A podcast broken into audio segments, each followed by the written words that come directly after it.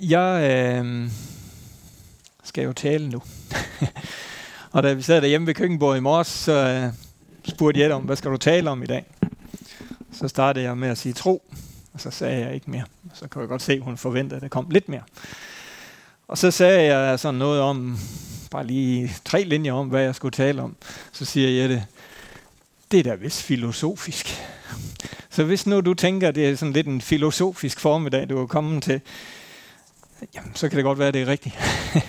jeg håber, jeg kan balancere det til mere end, end at være filosofisk. Men øh, tage fat i nogle tanker, som vi nogle gange tænker, jeg har brug for, lægger lidt uden for vores sådan øh, ganske almindelige hverdag om, hvad vi nu skal have til aftensmad i aften. Og så hive dem ind i det liv, vi lever, og så faktisk få noget rigtig godt og noget øh, visdom ud af det, som vi kan bruge netop når vi skal tage alle de der hverdags beslutninger, vi hver især går rundt og tager. Jeg har givet min prædiken den overskrift autentisk. Øh, og jeg ved ikke, hvad I tænker, når I hører ordet autentisk, men for mig så er det sådan noget med at være ægte, med at være gennemskuelig, med at man, øh, det du ser, det er også det, der er virkeligheden. Der er ikke en masse gemt bagved. Det er ægte, det vi er og det vi ser hos hinanden. Og så har fået underoverskriften, lev efter dine værdier uden at dømme andre. Lev efter dine værdier uden at dømme andre. Fordi jeg tænker, det er jo det, vi gerne vil. Vi vil jo gerne alle sammen leve efter de værdier, vi har. Leve det ud, som er vores tanke om liv, tanke om Gud, tanke om den måde, vi relaterer til Gud og hinanden på. Og vi vil gerne være, være ægte i det, og vores værdier vil vi gerne stå fast på. Og så har jeg sådan filosoferet lidt over, tænkt lidt over, kan vi gøre det uden at dømme de andres, hvis nu de ikke ligner min? Hvis nu de har nogle måder at leve deres værdier ud på, som ikke er magen til min, eller hvis for eksempel de vægtlægger nogle værdier højere i et område, end jeg gør? Kan vi leve vores værdier ud, uden at dømme hinanden, uden at dømme andre og andres værdier? Det skal jeg prøve at, at give jer nogle tanker omkring. Og vi skal starte med at læse et stykke fra Matthæus evangeliet kapitel 22 og fra vers 37. Matthæus 22 og vers 37, og så nogle vers frem der. Åh, oh, det var for langt.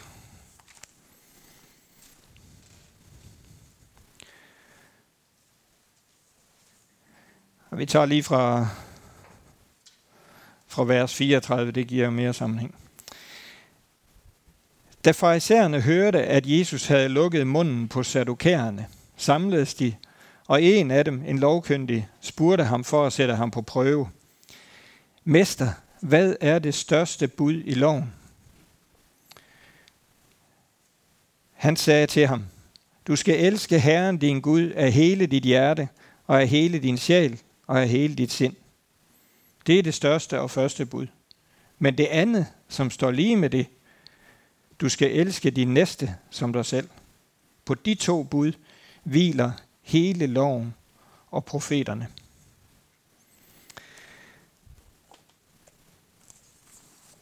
Det her stykke, hvor Jesus han, han svarer de her mennesker, som var samlet, og, og når vi startede i vers 34, så kunne vi jo se, at det var farisæerne, der var sammen og hørte, at Jesus havde lukket munden på sadokærerne.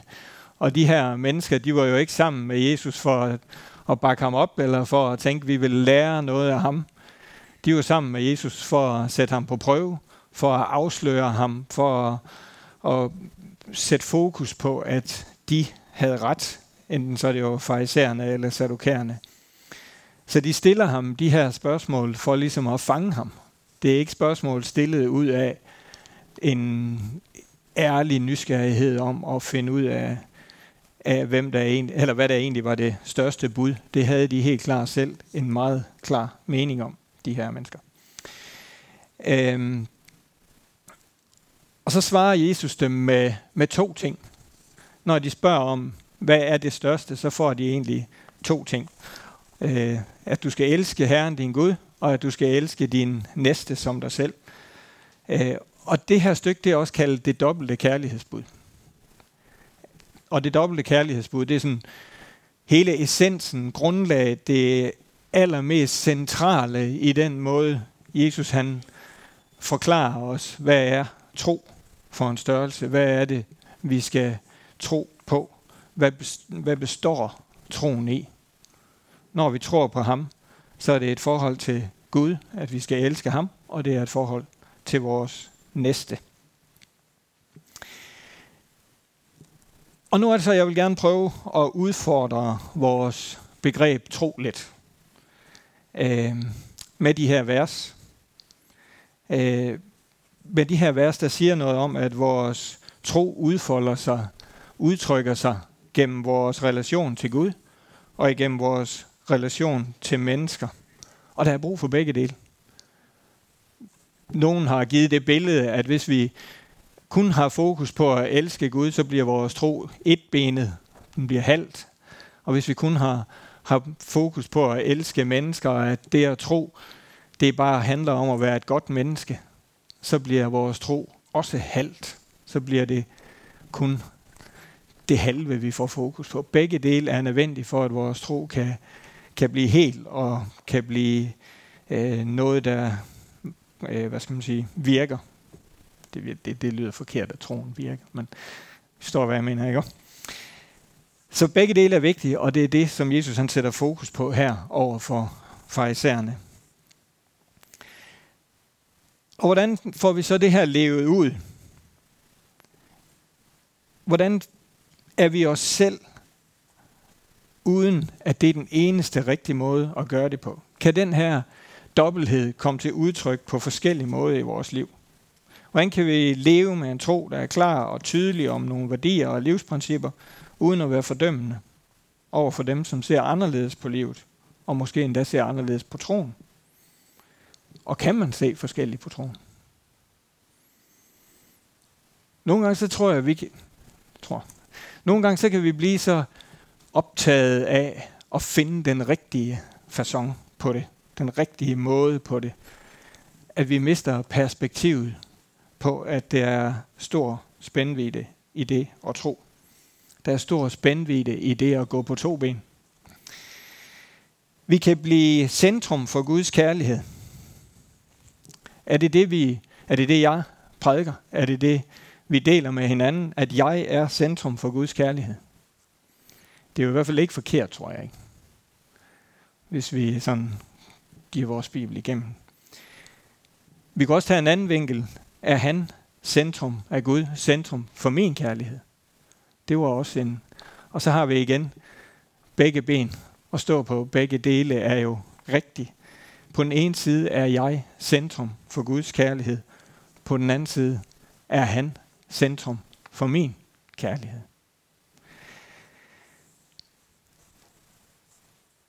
Nu er det så, hvis du kun hører den ene prædiken af mig her, så kan det godt være, at du synes, at min teologi den hælder lidt. Men du skal sætte den sammen med en hel masse andre prædikner og andet, jeg også siger. Fordi jeg tror, det er jo noget, vi ofte siger. Min tro. Min tro, eller jeg tror. Troen er blevet min, og dermed noget, jeg kan definere. Jeg ved godt, jeg bevæger mig helt ude på kanten, og nogen af jer kan tænke, ah, ah er det virkelig sådan? Jeg tænker, vi, vi bliver fanget i det her nogle gange faktisk. At troen bliver centreret om, hvad Gud har gjort for mig. Hvad Jesus han gjorde for mig. Den sejr, han vandt til mig. Og at vi kommer til at tale så meget om, at vi er centrum for Guds kærlighed. Og det er jo alt sammen rigtigt. Og det er alt sammen afgørende for at forstå Guds kærlighed til os. Det er bare ikke det hele. Det giver en tro, hvor Gud er til for min skyld. Og er det rigtigt? Det giver en tro, som hvis det, jeg oplever i mit liv, ikke understøtter, at Gud er til for min skyld, så er jeg måske ude af hans velsignelse. Det kan give en tro, der bliver en jagt på at opleve Guds velsignelse i form af, at Gud bruger mig eller tager hånd om mit liv. Og ja, Gud ønsker at bruge os og lade os være til velsignelse.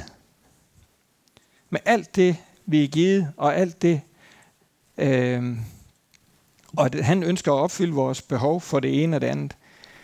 Men det er bare ikke det eneste og entydige mål. Det er ikke det, der er succeskriteriet, hverken for mit liv eller for Guds kærlighed i mit liv. Øh, jeg tror ikke, om vi oplever at være hele tiden centrum for Guds kærlighed, er udtryk for, om vi er i hans favn. Jeg tror lige så meget, det kan handle om, om jeg har ham i centrum for min kærlighed. Om han er mit fokus. Og derigennem opleve hans velsignelse. Jeg tror, handler for mig at se mere om en gave, vi har fået til et liv fyldt med indre overbevisning om, at vi ikke bare er sat til at udfylde et hul i skabelsen.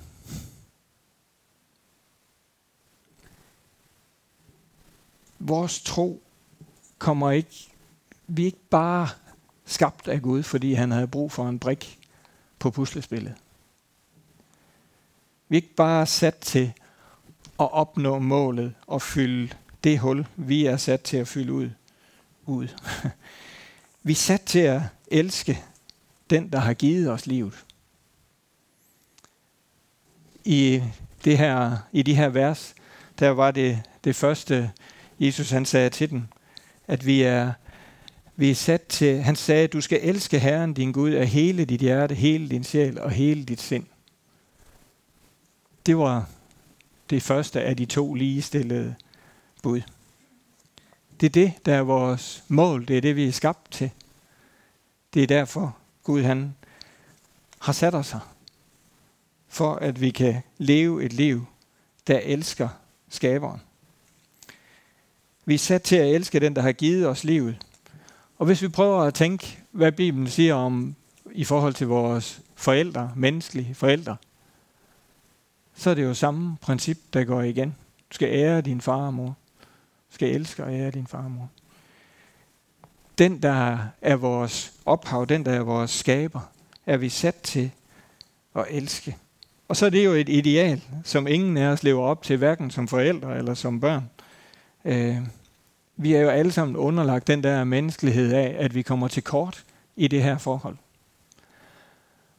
Og jeg oplever i hvert fald, at den komme til korthed gælder også mit forhold til Gud.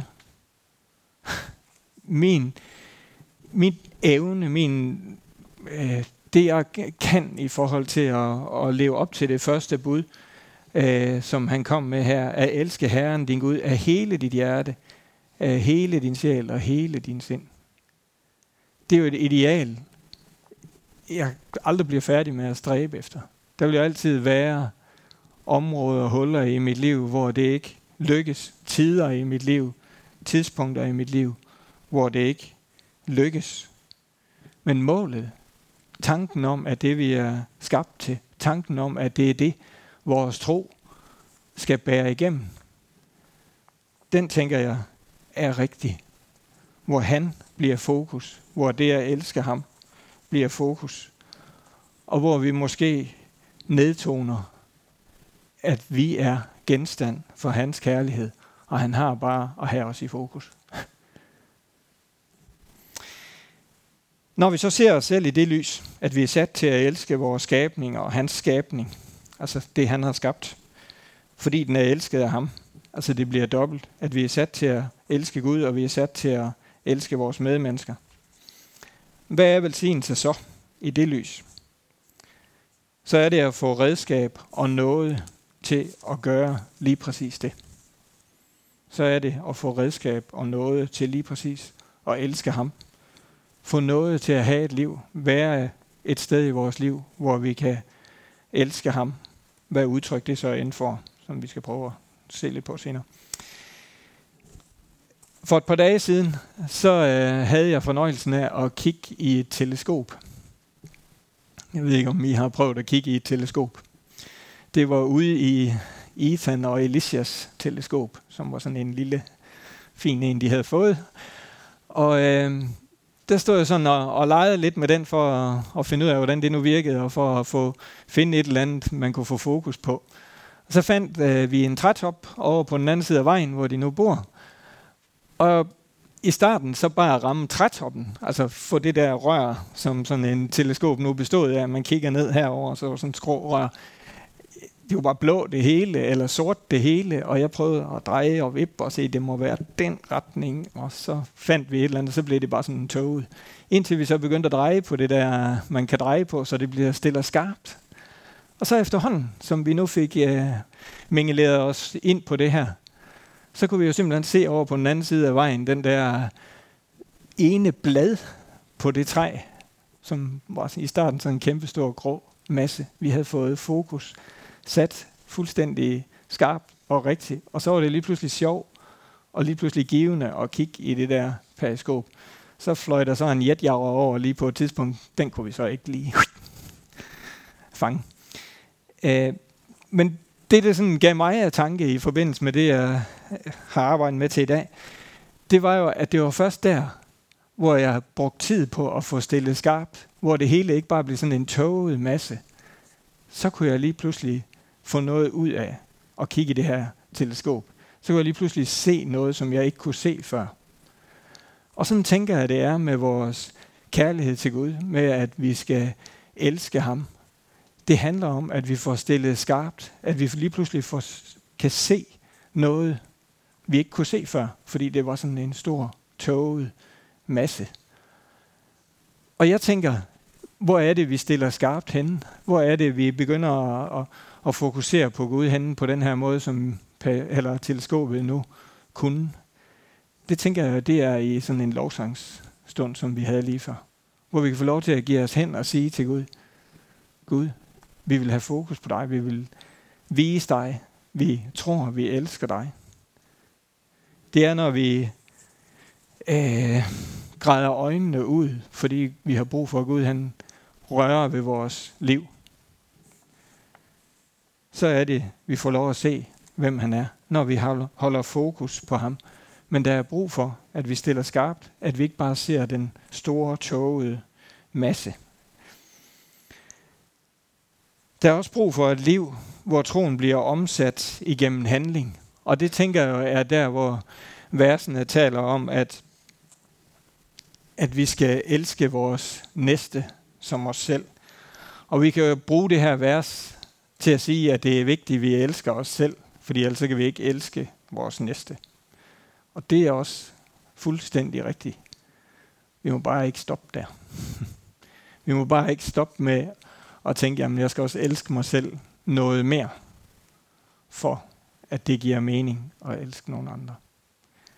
Begge dele er vel en, noget, vi vokser i, noget, vi bliver mere og mere modne i, mere og mere øh, drevne i, havde jeg sagt. Men vi har alle sammen noget at give til andre. Der er ingen af os, der ikke har noget at give og der er ingen af os, der ikke kan blive bedre til det. Så troen er en, en ting, der udvikler sig. Det er ikke en, en stationær ting. Øhm, jeg fandt en, en, en, der havde gjort nogle tanker omkring det her også, og blandt andet havde et citat fra Luther. Jeg tænkte, nu må jeg også have Luther ind i det her, og som nu alle mulige andre har, selvom jeg er lidt vaccineret af det lige pt. Nå. Øh, men han har sagt, øh, at mennesket altid, uden ophør, står i relation til Gud og til medmennesker. Mennesket står altid uden ophør i relation til Gud og mennesker. Og så er det, vi, vi sådan kommer måske lidt op i, i filosofien. Men hvad er det, det gør ved vores måde at forholde os til hinanden på? Og forholde os til Gud på? Jamen det er for det første, at vi falder ikke ud af Guds nærvær. Det er i hvert fald det, Luther han ligesom mm, konkluderer her. Vi står altid i relation til Gud. Han er aldrig væk. Og vi står jo også altid i relation til mennesker omkring os. Vi kan engang imellem være alene og trække os tilbage, men vores liv med den måde, det udfolder sig på, er jo et liv levet i relation til andre mennesker. Og så øh, siger den samme øh, forfatter af det her lille stykke, at i Matteus evangeliet siger Jesus i en lignelse, at når du møder en, der er syg, nøgen, sulten, tørstig eller i fængsel, så er det ham, du møder, altså Jesus. Det vil sige, at forholdet til Jesus udleves i forhold til nødstede menneske, til det nødstede menneske i verden. Vi kan også sige, at vores tro udleves i forhold til det nødstede menneske i verden. Det synes jeg jo er sådan lidt tankevækkende. Vi kan jo være enige eller uenige i den her påstand, men for mig at se er der i hvert fald noget, noget rigtigt i, at vores, vores tro udleves rigtig meget i den måde, vi agerer og reagerer over for andre mennesker. Og når Jesus selv siger til os i en lignelse, at det er i mødet med den syge, nøgne, sultne, tørstige osv., at vi møder ham, så er det vel også et udtryk for, at det rent praktisk er der, vores tro kommer til udtryk. Ikke bare igennem ord.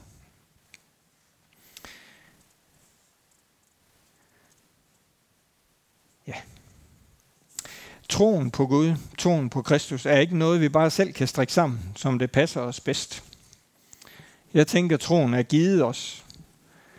Her igen tilbage til min tro, jeg tror.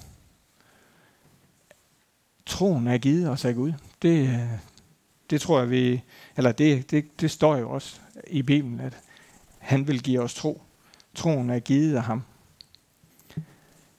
Det er ikke min egen opfindelse. Det er ikke min egen øh, definition af, hvordan det er. Den er givet af Gud gennem Bibelen og Kristus til sammen. Det er det, der ligesom er omdrejningspunktet. Det er det, der er kernen og så kan jeg jo tænke, uanset om jeg forstår det hele, om jeg kan forklare det hele, eller jeg kan fatte, at noget, som er så gammel, som Bibelen nu er, uden at skal give mig til at rode mig ind i, hvor gammel den egentlig er, kan det så passe ind i en verden som i dag? Kan jeg leve med det som grundlaget for min tro? For min tro, som jeg så må sætte handling på. Og her kommer det så til et valg. Et valg om, at ja, den her tro, den her Gud, som er beskrevet, den her Jesus, som er beskrevet i Bibelen, det giver mening for mig, og det er det, jeg vil bygge på. Det er det, jeg vil tage som udgangspunkt, som bærende for min tro.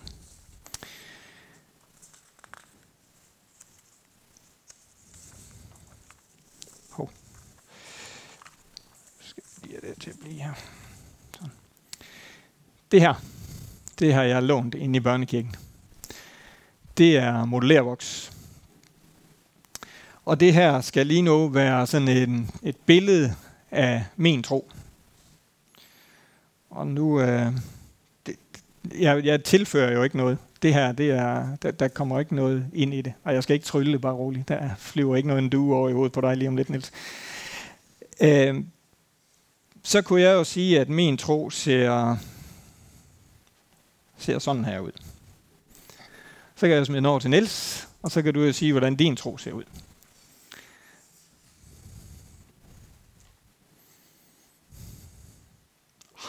Det kan ikke passe. Sådan kan tro ikke se ud. Så kan vi smide den over til Lene, så kan hun jo få hendes tro til at se ud på en eller anden måde.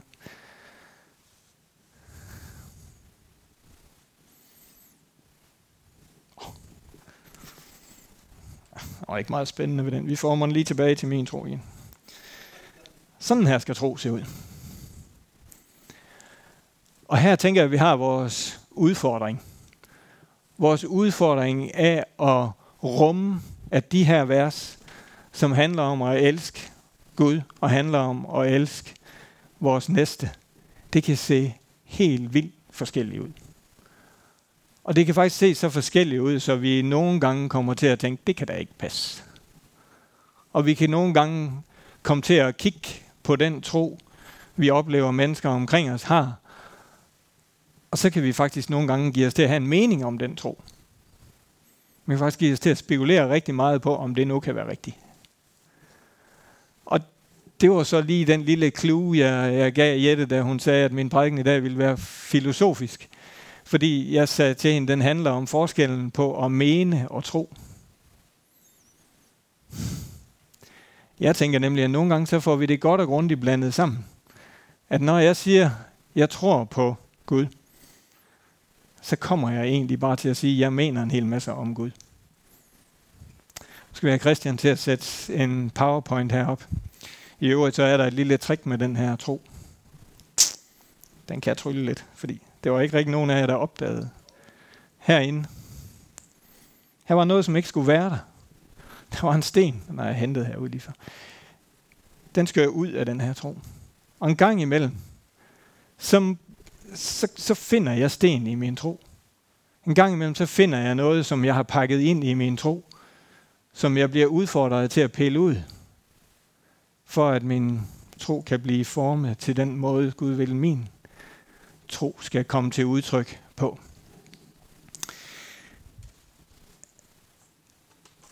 Herop, der har jeg skrevet lidt af mine filosofiske tanker ned, og nu skal jeg prøve at hive dem tilbage til virkeligheden. Øh, det handler om at finde ind i et jeg er, der burde have været citationstegn om jeg er. At finde ind i et jeg er liv, frem for et jeg mener eller jeg tror liv.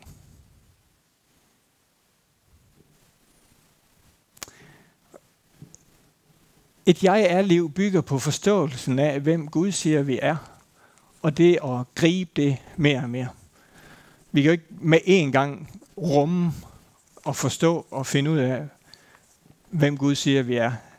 Gud har et billede af os og af alle mulige mennesker omkring os, som er så rig og så detaljeret og så stor, at vi ikke engang selv er i stand til at, at rumme det hele på én gang. Så vi må gribe det mere og mere. Og når jeg siger et jeg er liv, så er det et liv, der, der, der, der kender, hvem jeg er. At jeg er elsket af mine skaber, at jeg er mig, og det er godt nok. Et jeg er liv hviler i sig selv. Der står også i Bibelen, at vi skal ligne Jesus mere og mere. Øh, og hvad sagde Jesus om sig selv, da de spurgte ham, da han spurgte, hvem siger de, jeg er? Og så kom disciplene tilbage til ham på et tidspunkt, der siger, jamen nogen siger, du er den, og nogen siger, du er den, og nogen siger, du er, ja, nogen anden. De havde alle sammen en mening om, hvem kunne ham her Jesus være. Og hvad er det for et svar, Jesus han giver dem der? Det er jo det her. Han siger, I skal bare sige, jeg er, har sagt. Og så kom det, han har sagt. Og jeg tænker, for mit liv, så vil jeg gerne stå der. Hvem siger de, Svend han er? Så er det tydeligt, hvem han er. Så er det, så kan jeg give udtryk for, jamen jeg er mig. Jeg står her. Og så kan det godt være, at der er nogen, der mener noget om mig, og mener noget om det, jeg gør og siger og sådan nogle ting. Men jeg hviler i, hvem jeg er. Jeg lader mig ikke skubbe hen Jesus han kunne jo godt have svaret de her, der spurgte ham med at sige, jamen jeg er også en lille smule, hvem nu det var, de foreslog, han var. Jeg ligner også ham en lille smule. I kan godt drage nogle paralleller. Nej, han hvilede i, jeg er. Og den der øh, grundfæstethed, den der fuldstændige ro inde i sig selv, uanset hvad der sker rundt om, tænker jeg er idealmålet for min tro. Det er sådan, jeg gerne vil. Den ender med at se ud. Den der fuldstændige hvile i, hvem jeg er. Og så har jeg prøvet at sådan lige så ridse en lille smule op, hvad jeg tænker forskellen er på at mene, jeg mener. Fordi rigtig meget af vores tid, også af min tid, det må jeg jo bare erkende, går med at have en mening om alt muligt. Også om Gud. Også om det, jeg tror. Men tit så oplever jeg jo, at når jeg begynder at mene noget, så i stedet for at hvile, så leder jeg efter svar for at underbygge min mening. Forstår I, hvad tanken er her? Eller jeg er, er et udtryk for at være tryg. Jeg er tryg i, at jeg er den, jeg er. Jeg er tryg i, at den tro, jeg har, er mig givet af Gud. Jeg skal ikke selv opfinde den. Jeg mener, kommer hele tiden i forsvar for, hvad det nu er, jeg mener, der definerer mig og min tro. Jeg er tanken samler. Jeg mener deler. Hvor mange venskaber, menigheder, fællesskaber og alt muligt andet er ikke blevet delt af, at jeg mener, nej, men jeg mener noget andet. Og faktisk så er det nogle gange blevet forvekslet med, jeg tror. Jeg tænker balancen, eller hvad hedder det, afstanden imellem, at vores jeg tror på Gud, bliver en jeg mener om Gud, er nogle gange meget, meget, meget lille. Fordi vi blander så meget af vores egen tanke ind i det. Og den sidste, jeg er skaber noget omkring sig. Og jeg tænker i forhold til Jesus igen. Jesus var med i kan vi læse i vores Bibel. Jesus skabte en helt ny pagt, skabte omkring sig gennem at være, jeg er. Og det er vel også vores mål, at vi skaber noget omkring os. Og jeg mener, forholder sig til det, der er skabt. Jeg mener noget om et eller andet, nogen andre har skabt. Vi lader den bare lige stå og hænge der, så kan I selv tænke lidt videre over det. Jeg tænker, at vi lever i en, med en udfordring. En udfordring, der er, at vi har en tro og en sandhed i Bibelen og i Jesus, som en gang, på en gang er helt definitiv. Vi kan ikke lave om på den, vi kan ikke ændre på den. Der er ikke, der, det er, som det er skrevet, det er, som Jesus han, han gav os det. Øh, og det er hele sandheden, vi kan ikke lægge til eller trække fra. Samtidig med, at, at troen og, og, og Bibelen og Gud er så definitiv, så lever vi med udfordringen i, at vores tro ser så forskellig ud. Og nogle gange så kommer vi til at arbejde med os selv og hinanden på at sige, jamen det som er formen, det som ser forskelligt ud, det vil vi prøve at få til at se ens ud. Det vil, det, som egentlig er okay, er forskelligt, vil vi prøve at hive hen. Jamen, Bibelen er jo definitiv. Troen er jo, det er jo det her, vi tror på. Det er jo de her faste rammer, vi skal være indenfor. Og det er også rigtigt med det, der hører til der. Nemlig, at Gud er Gud, og han sendte Jesus, og de der ting, som er, er sandheden, ikke også? Men hvis vi, hvis vi putter vores egen udtryk af tro ned i den der kasse, så går det galt. Så er det, vi kommer til at dele i stedet for at samle. Man kan sige, religion ensretter, men tro former og styrker mangfoldigheden. Det var sådan en svensk sætning. Øh, religion ensretter, og det, jeg sad længe og funderede over det her. Er det nu rigtigt? Fordi man skal jo ikke stå og sige noget, der man så ikke kan forsvare igen bagefter. Men jeg tænker på, hvis man sådan ser øh, islam som en religion, og så ser på den udtryksform, de gerne vil, alle bruger øh, burka og sådan nogle udtryk, som de ensretter. Så tænker jeg, der der ensretter religion. Der putter vi noget ned i nogle kasser, som egentlig aldrig, efter min mening, har været tænkt til at blive puttet ned i kasser. Men tro sætter fri. Tro øh, former os til dem, som Gud har tænkt. Lige så mangfoldige og lige så forskellige, som vi er skabt.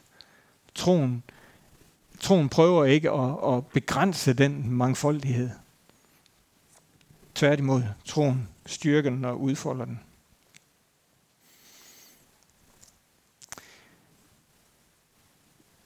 Vi skal læse et enkelt vers fra salmerne til sidst. Salme 25 og vers 5.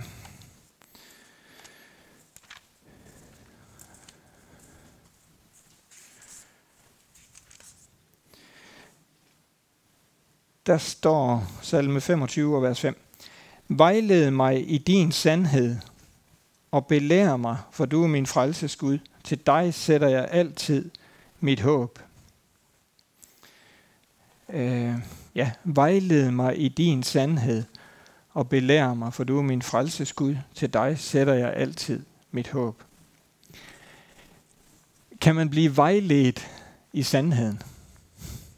Er sandheden ikke bare sandheden? Og når jeg har den, that's it. Jeg tror, at Guds sandhed for dig og for mig og for alle mennesker er så stor, at vi på ingen måde kan rumme den på én gang. Og ingen mennesker kan rumme hele sandheden. Der stod, stod i nogle andre vers, nu fik jeg dem ikke lige skrevet ned, men at øh, vil du lære mig at vandre i sandhed? Vandre i sandhed. Altså det er noget, vi bevæger os i, noget vi ser mere og mere af. Noget, som vi bliver klogere og klogere på. Øh, og det tænker jeg er vores udfordring, også i forhold til det dobbelte kærlighedsbud. At vi bliver klogere og klogere på, hvordan den her tro kommer til udtryk. Både igennem det at elske vores far i himlen og vores næste som os selv.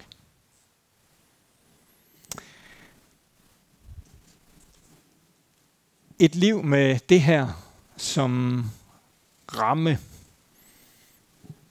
det dobbelte kærlighedsbud. Det er ikke et perfekt liv, men det er et liv med et solidt fundament. Og det tænker jeg, det er det, som alle de her tanker gerne skulle bygge på, bygge mere til. At vi kommer til at stå på det her solide fundament med begge ben. Det ene ben i forhold til at elske vores far i himlen, og det andet ben i forhold til at elske vores næste og lade vores tro komme til udtryk gennem begge dele. Amen. Skal vi bede sammen. Far i himlen, tak fordi at vi er givet en tro af dig. Tak fordi at du er, er den, som vil føde og lægge en tro ned i os. Vi skal ikke skabe den selv, og vi skal ikke skabe den hos hinanden, og vi skal ikke sætte den i bås, hverken hos, selv, eller, hos os selv eller hinanden her.